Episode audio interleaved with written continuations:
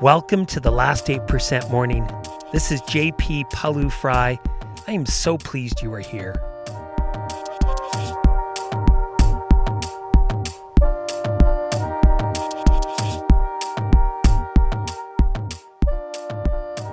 In today's session, are you struggling to get out of the house and exercise? Are you wondering, what's the point? Are you even thinking, why is movement and going for a 15 or 20 minute walk part of this last 8% morning routine? Today, we're going to describe the larger reason or purpose why we might want to move our body and why movement is such an important part of this routine. Let's walk.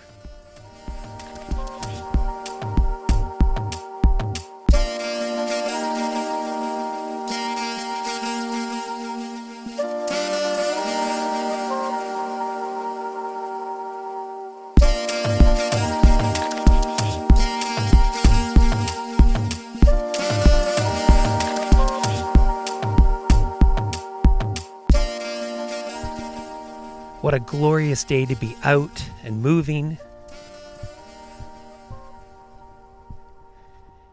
The last 8% morning is a morning routine that integrates three things movement in the form of a 15 or 20 minute walk, although people also use their bike or a spinning, you know, indoor or outdoor cycling.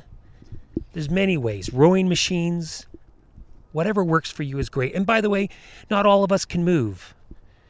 Some of us can't move because of COVID 19 as easily, and some of us just aren't as able to move. So move as you are able. But we integrate three things movement, mindfulness, and mental training exercises that we use with Olympic athletes and individuals and organizations around the world.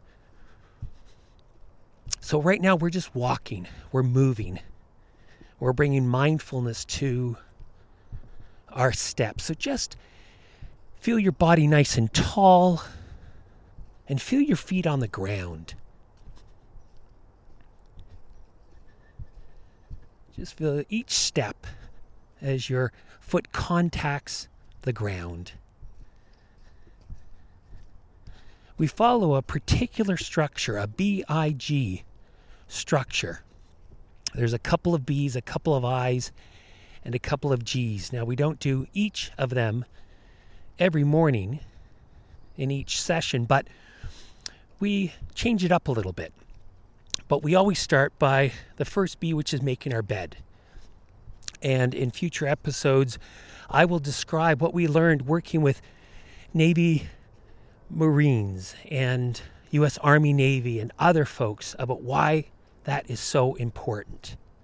So look for it. That's the first B. The second B is belly and body. Well, that's kind of two more B's, isn't it? But it's we're mindful of belly and body. So that's what we're doing right now. We're walking and we're feeling our belly rise and fall. Some prefer to use the nostril of breath in and breath out. For a bunch of reasons that we'll talk about later in the season, I'm going to suggest you try the belly. And if it doesn't work for you, go back to the, the nose. Really, what, whatever works best for you. But I would say start with the belly, rising and falling. So we're the two B's of belly and body.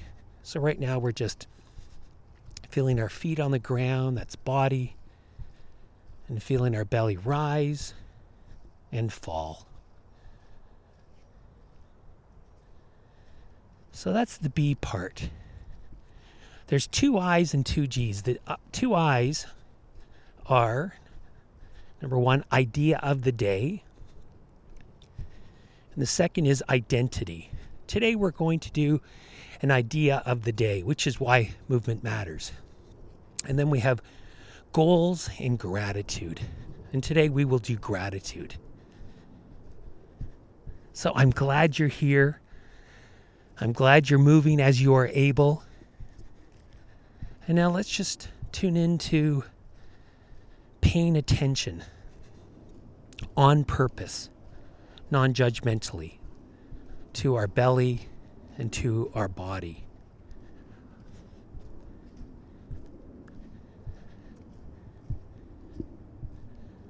Just feeling our feet on the ground, just being present. And our mind will wander and go off to thinking about the past or the something to come up in the future, future event. And just when it does, do your best to let go of that thought or let it be and just come back to belly and body. We have found that some people struggle with sitting meditation. And so, this is a form of meditation, of mindfulness, that is walking meditation or walking mindfulness. It confers the same benefits, and it might be you know, another way in, an easier way in for some, not all, but for some. So we're just walking, paying attention. So mindfulness is paying attention to what is present without reacting, without judgment. And you'll come to see why that is so important when we talk about what mindfulness is in future sessions. That it's not necessarily, in fact, it's not to try to become calm or to relax. That might be an outcome. But what we're really trying to do is just pay attention without judgment, without reaction. So just feel your body tall.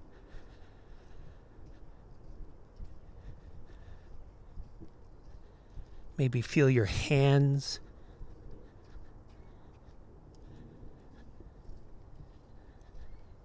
And just being present.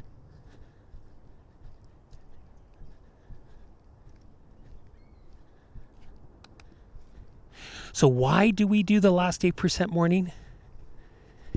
Well, we want to start our day off right. We want to prepare ourselves for the day, set the tone for the day. And we also are using this as a way to build the skills of emotional intelligence so that we can be more skillful in our more difficult moments, what we call last 8% moments. So, in our ideas of the day, we're going to give you a whole bunch of you know, drip learning so that you can grow little by little, bit by bit, your knowledge of your emotions, your ability to manage them more effectively, because we find ourselves in these more difficult moments, which is what a last 8% moment is. So, what is a last 8% situation or moment? It's a situation or moment that is a little bit more difficult, sometimes a lot more difficult than the usual ones we face in the course of a day, a week, a month, and where it requires us to be as close to on top of our game as we can be. And we build emotional intelligence because it's emotions that get in the way. That's what causes us to avoid the situation or make a mess of it. So that's the why. And as we're continuing to walk, we're going to move to our idea of the day why movement matters. So just continue moving, walking, feeling your body. But now we're going to move to this idea of the day. I sometimes think that there is a larger reason or purpose around exercise and movement that many people miss. And it has to do with our overall experience of life. It has to do with how we manage our brain, our emotions, and our behavior. And I think it's really important to understand this. And there are two kind of principal reasons why we use movement in the last 8% morning routine. The first is neurochemical, and the second is to influence how our brain makes emotions. So let's start with neurochemical. First, a question Do you know what the largest tissue in our body is? If you said water, you'd be wrong because that's not a tissue, but it does take up the most mass of our body. Okay, maybe a trick question. If you said skeletal muscle, you would be correct. Second question Do you know what the largest skeletal muscle in our body is? This is this is a little more tricky, but it's our quadriceps or our thigh muscles. Those are the biggest muscles in our body. Why why am I saying this? Well, every time our muscles contract, they produce or they spit out myokines and they secrete it into the bloodstream. What are myokines? Why should we care? Well, these are small proteins. Right? Myo is from the muscle, kines tells us it's a protein. So it's a small protein and because of their shape and size, they can cross the blood brain barrier. And when they hit the brain, they have the effect of growing nerve cells, physically altering the brain. Researchers now are calling these hope molecules because they offer three very specific mood boosting consequences. Number one, they make us more able to deal with stress, more stress resilient. That's number one. Number two, they help us enjoy the moment more, along with endocannabinoids, another chemical, which is like cannabis, quite frankly. They turn on the pleasure centers, and so we can enjoy our moments more. So we experience more pleasure. That's the second reason. So, stress resilient, we experience more pleasure, number two. And number three, we feel more open and more trusting of others, which makes us more collaborative. So, just imagine by walking 15 or 20 minutes, because that's the minimum dosage required for our muscles to put myokines into our bloodstream, crossing the blood brain barrier, and having these three effects you know, in a sense, our muscles are acting as an internal pharmacy, which is amazing. This is why we embed movement into our morning routine. And I've had some people say, "Oh, but you know, I just, you know, listen to it from my desk," and and that's great. That's a start, but it, you're not getting the full effect. So it's almost like we have this internal pharmacy of the thigh. When you think of you know, our biggest muscles. IPT, the internal pharmacy of the thigh. I don't know if that'll stick, but anyway. Um, so that's the big neurochemical reason why we want to move. The second big reason is that exercise affects how our brain makes emotions. Now, in a later session in this podcast, we're going to talk about how we make emotions. But in a sense, here's what happens our brain takes a small amount of ambiguous information from our body, from the physical sensations that we have in our body. And this is very fast information. And so our brain gets that information and it makes a prediction about these physical sensations. And it does this to try to survive and thrive, to, to help our body sur- survive and thrive. And the label it uses are emotions. That's how we this is how we make emotions. Our brain labels the physical sensations, trying to decide is this good or bad for us, and it uses the label of an emotion. And this is how emotions are made. And again, we'll talk more about this in later episodes, but this is the, the important information is this. Because this information, uh, you know, this physical sensation information or data are ambiguous and fast, our brain is prone to making prediction errors. Prediction errors. So when we are mo- when we are not moving, let's say, we're at home, we're static, we've been on a bunch of Zoom video calls. And maybe our physical sensations are a bit unpleasant or not calm in our body. And maybe our brain, because it's, let's say we're done our calls, and our brain is left to its own device. When it when that happens, when we're idle, our DMN gets turned on. That's our default mode network. And this is a place in our posterior cingulate part of our brain, kind of the back of your brain, that when we're idle, when the brain is left to its own device, it gets turned on. And there's a dump, bunch of different activities, but number one, in that part, we ruminate about the past. We literally sit there and we think and think and think about something that happened in the past. Or number two, we worry about the future. So we think about a future event that's coming. Or number three, we engage in social comparison. So when our brain is idle, this is what happens. Our DMN is turned on, and we're either ruminating, worried, or full of social comparison. Not all the time, but, but this is a big part of what we do when we're at home in social isolation. So imagine the brain is getting all of this data from our physical sensations, first of all, then maybe from the DMN. And at this point, our brain is prone to predict, you know, this is bad. And it labels it with a negative emotion. And this becomes our felt experience. So now we have the emotion of being anxious or being agitated or being unhappy. So, this is what happens when we don't move, when we're idle.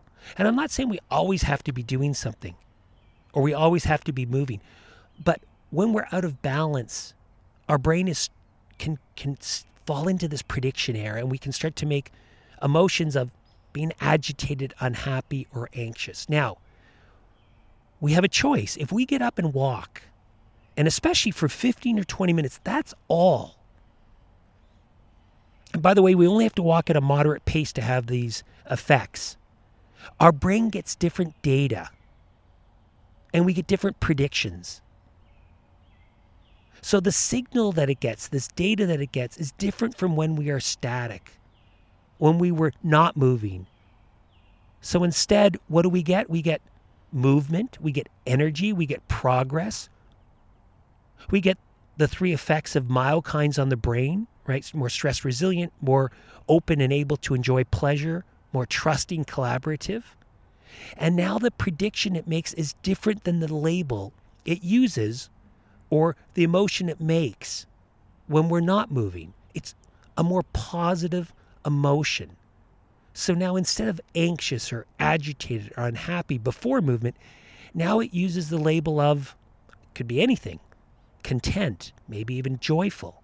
It makes a different emotion. We literally alter how our brain makes emotions by movement. That is incredible to me. This is why I think, you know, this is why I move every day. And sometimes I can move more, sometimes I can move less. But this is the reason, and this is why we embed the morning routine with movement. And again, some people just find it easier to, you know, do mindfulness moving than sitting. And and listen, I also sit and and I'm a big proponent of sitting meditation. So you can do both, but this this might be a way in. So that's why movement matters. We can affect the brain. We can affect the emotions that our brain makes. We can affect our behavior. So that's the I for today's BIG. And let's move now to gratitude. As we're walking, we're feeling tall, feeling our feet on the ground, feeling our belly rise and fall. Just bring to mind three things that you can feel grateful for. And it could be anything. It could be just that you're moving. Maybe that your lungs work. Maybe that you're present in this moment. It could be people. Gosh, it's not hard for me to think of my three kids and just feel such gratitude. In a future session, we will talk about something called an appreciation anchor, something that I use with athletes and individuals in organizations that can really help us manage our brain, an appreciation anchor. So come up with your big three. And as we are finishing, I want to suggest that if you are looking for more information, please join our Facebook group, Last 8% Project every Tuesday at 12:30 Eastern Time. Bill Benjamin, my partner and I will be hosting a Facebook live where we'll take your questions, we'll talk about some of this content in more depth. Also, there's a whole bunch of other I think, you know, fantastic resources in the group there. Please get engaged.